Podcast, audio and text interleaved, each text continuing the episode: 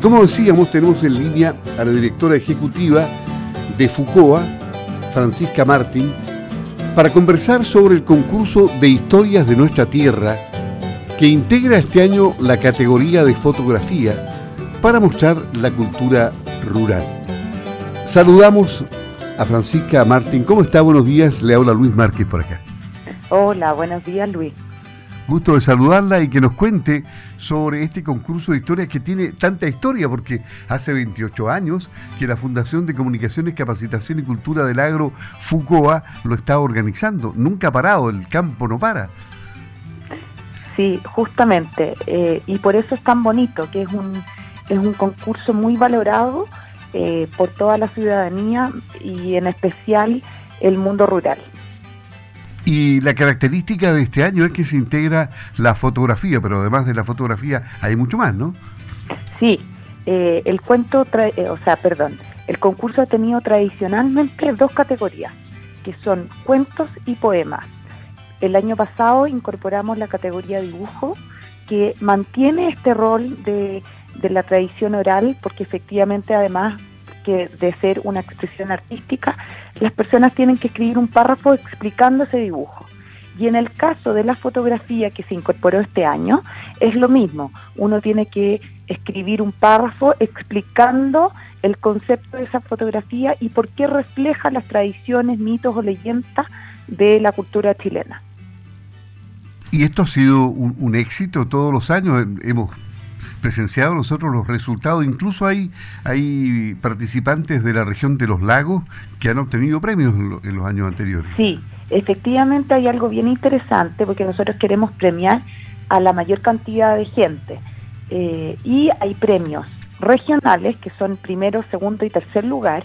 También puede haber algún premio, una mención especial por una de las categorías, que hay varias categorías adicionales, como en realidad no son categorías, son menciones, como profesor rural, mujer rural, premio a la trayectoria, que son mayores de 70 años, el premio Margot Loyola, que es la historia que mejor refleja eh, alguna relación con el folclore, premio Migrantes, por ejemplo, como ellos ven eh, nuestra tradición campesina y, y oficios tradicionales, que es otra de las categorías que es, muy, eh, muy bonita.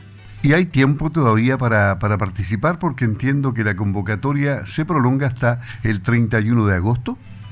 Sí, todas las personas pueden participar. ¿Quiénes, ¿Quiénes pueden? Todos los residentes en Chile pueden participar.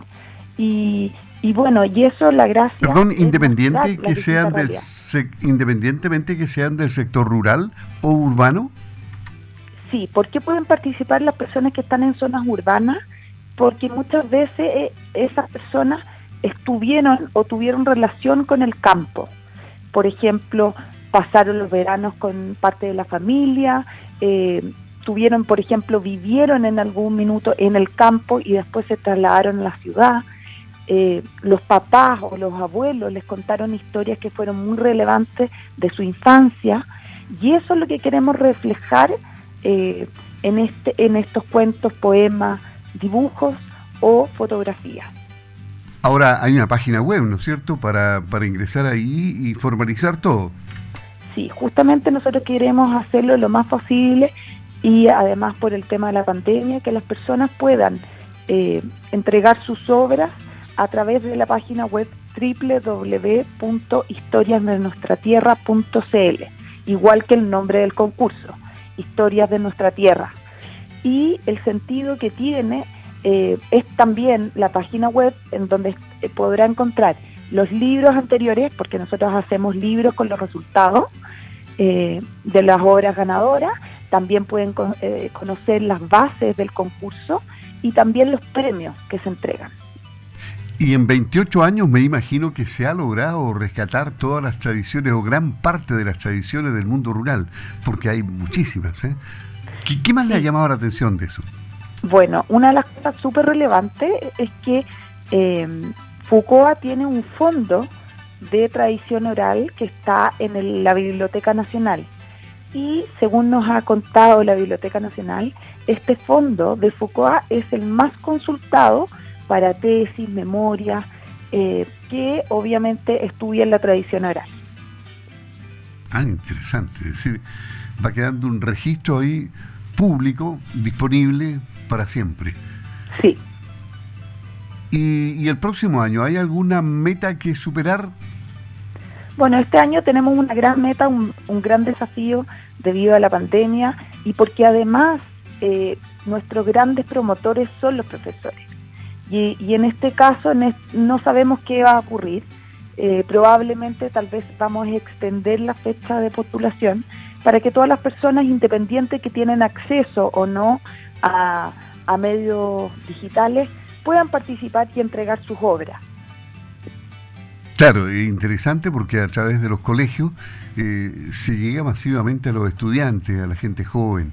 Pero, pero bueno, esperemos que la tradición de estos 28 años tenga su peso y, que las redes sociales, porque ustedes están utilizándolas bastante y los medios de comunicación, les sirvan de vehículo para llegar a los participantes, a los potenciales participantes.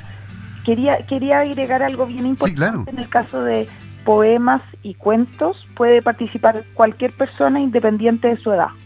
En el caso de eh, dibujos, pueden participar eh, educación básica y media, o sea, todos los niños en el colegio.